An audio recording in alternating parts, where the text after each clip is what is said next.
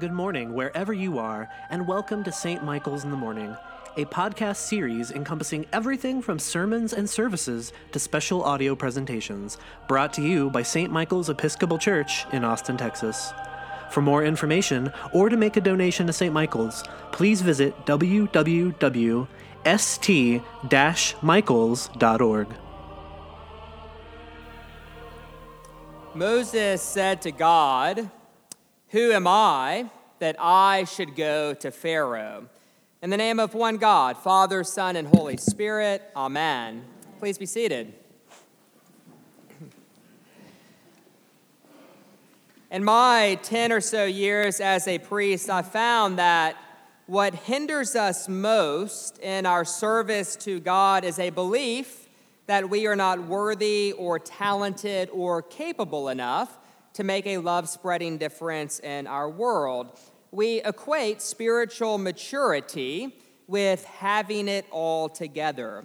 And of course, given that we live in a world where the best and the brightest do have a competitive edge, it makes perfect sense that we would see our faith this way. The more impressive our resume, the more likely we are to get picked for the job. That's just how things work in the kingdom of the world.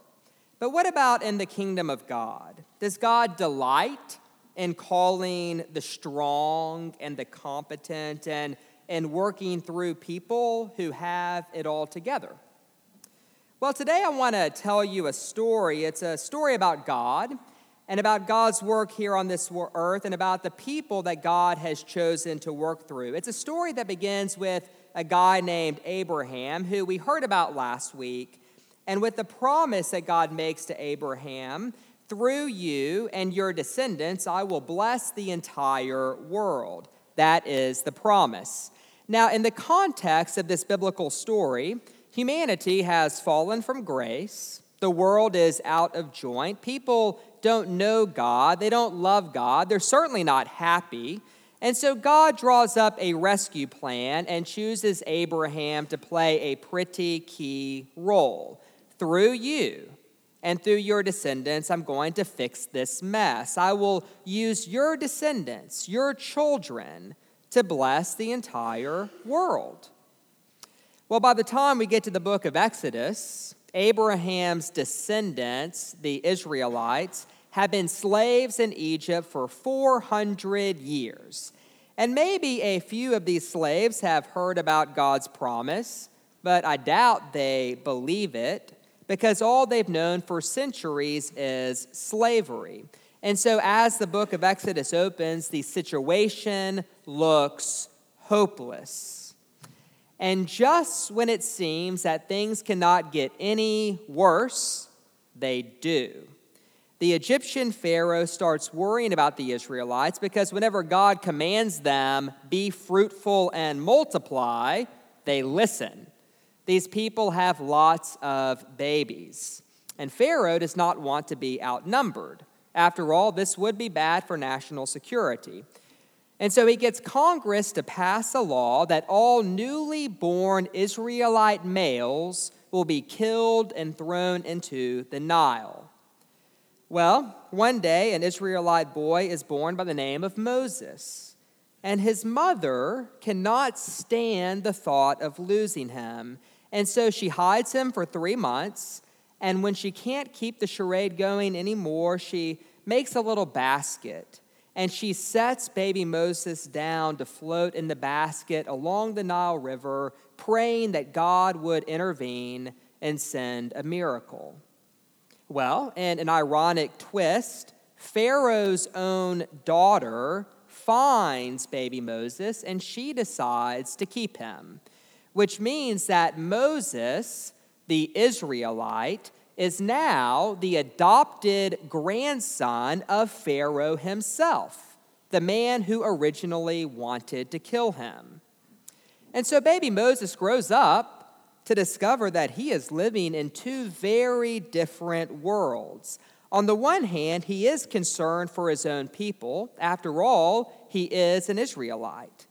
But on the other hand, Moses is educated, trained, and raised not only as an Egyptian, but as Egyptian royalty. Remember, he's the adopted grandson of Pharaoh. We can assume he lives in a palace. He has nice food, nice clothes. It is as privileged of a life as one could have lived in Moses' day. All is well. But there's a catch Moses is not an Egyptian, he is an Israelite. And so, talk about a messed up situation. Moses' own biological family members, his parents and his siblings, are slaves in his grandfather's kingdom. Today's Old Testament reading comes from Exodus chapter 3, but listen to what happens in Exodus chapter 2. And I quote When Moses had grown up, he went out to visit his people, the Israelites, and he saw how hard they were forced to work.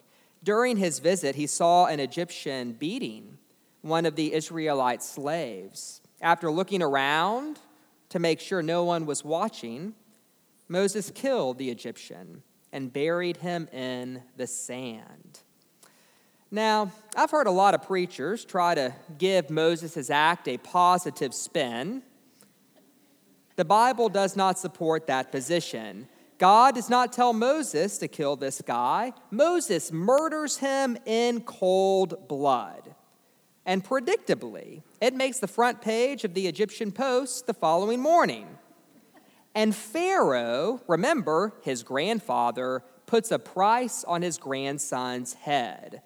Moses is now a convicted murderer, and so he runs for his life and he flees to the land of Midian. Fast forward a couple of years. Moses is now in the witness protection program. Moses gets a new wife, a nice young lady by the name of Zipporah. He embarks on a new career, deciding to enter the Midian shepherd training program. And finally, Moses has a son. And so, Moses, the runaway killer, has what we call a second chance at life. All that is in the background of today's reading from the book of Exodus. Moses has been in Midian for 40 years now. He has a whole life behind him that no one even knows about. It's a life he is ashamed of. But then one day everything changes. God comes to Moses and says, I'm choosing you. Moses, I want you, of all the people, to be the one to confront Pharaoh. I choose you, Moses, to set my people free. Do you see why Moses' response makes sense? Me? Who, who am I? Who am I to go to Pharaoh? I'm not special. I'm not strong. I clearly don't have my life together. Who am I to be called by God? And Moses is right. I mean, could God have chosen a more dysfunctional person? Moses has never had the opportunity to meet his parents. Ethnically, he is an Israelite, but he's raised as an Egyptian. Moses has identity issues. He doesn't really know who he is. With one hand, he enslaves the Israelites, with the other hand, he avenges their abuse. Moses is impulsive. He kills a man in cold blood. He's also kind of a coward, not wanting to own up to his mistake. Moses runs away to Midian and begins living a lie. And if all that weren't enough, we later learn that Moses stutters, probably a nervous tic that developed from his dysfunctional childhood in a palace. Years of therapy could not sort this stuff out. Moses does not have it all together. He doesn't feel strong, and God knows he is not special. And so, whenever God calls him and says, I'm choosing you, Moses naturally and rightly objects. You've made a mistake. You obviously don't know about my past. You don't know what I've done. You don't know about my family situation. You don't know about my sins. You don't know about my flaws. You don't know anything about me. Who, who am I? Who am I? In his first letter to the Corinthians, Paul writes Consider your own call. Not many of you are wise. not many powerful, not many of noble birth, but God chose what is foolish in the world to shame the strong. God chose what is low and despised in the world, things that are not, to reduce to nothing things that are, so that no one might have the opportunity to boast in the presence of God. The point our God does not delight in calling the strong, God delights in calling the weak. Why? Because they are the perfect vessel to display God's strength. Now, perhaps like me, you were raised to believe that the people God worked through in the Bible were all very mature in their faith, that they were the spiritual aces who had it all together. So let me just kind of give it to you straight here. Abraham was a creepy old man. Jacob was insecure, Joseph was abused, Gideon was poor, Rahab was immoral, David was an adulterer, Jeremiah was depressed, Jonah, he was so obnoxious.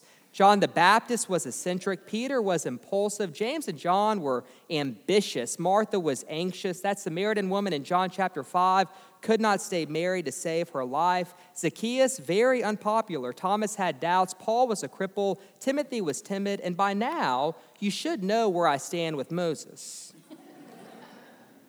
These are the people, just a few examples. I could have offered more. These are the people our God has chosen to work through. They're not strong, they're not special, they don't have it all together. And that is precisely why God chose them. They were the perfect vessel to display God's strength. And so I'm going to go out on a limb and say that there are two things about your life that I know that are true. First, you do not have it all together. You don't. If you're anything like me, you get lonely and anxious from time to time. You're sinful and stubborn and scared, and you fumble through life trying to balance serving God on one hand and managing your life and problems on the other. Um, you know that life can be a real struggle. And you navigate that struggle very imperfectly as best as you can. But one way or another, I know for a fact that the world has taken its toll on you. The second thing that I know to be true is that God can and will make a love spreading difference in this world in and through your life, that you too are called by God. I don't know exactly what that looks like, but metaphorically speaking, no one here today is called to be a shepherd in Midian. Your call is to go to Pharaoh to bring freedom to God's people, to taste that freedom for yourself, to speak to God face to face as Moses did. You see, as we become mature in our faith, it's not that we finally, after all the years of effort and prayer, that we finally get it all together. That's not what spiritual maturity is. It's that we realize that God has it all together and that Christ died on a cross and rose from the dead so that in God's time, He might be the one to put all of us back together. And it is this knowledge, this hope, that changes us from the inside out and that allows our life to be a blessing and that puts us in touch with whatever our unique call is. And so I know what you're thinking. Who am I? Who am I that I should be called by God to make a love spreading difference in this world? Who am I that I should be the one to go to Pharaoh? I'm not strong. I'm not special. I don't have it all together. Who am I? You are the perfect vessel to display God's strength. Amen. Amen.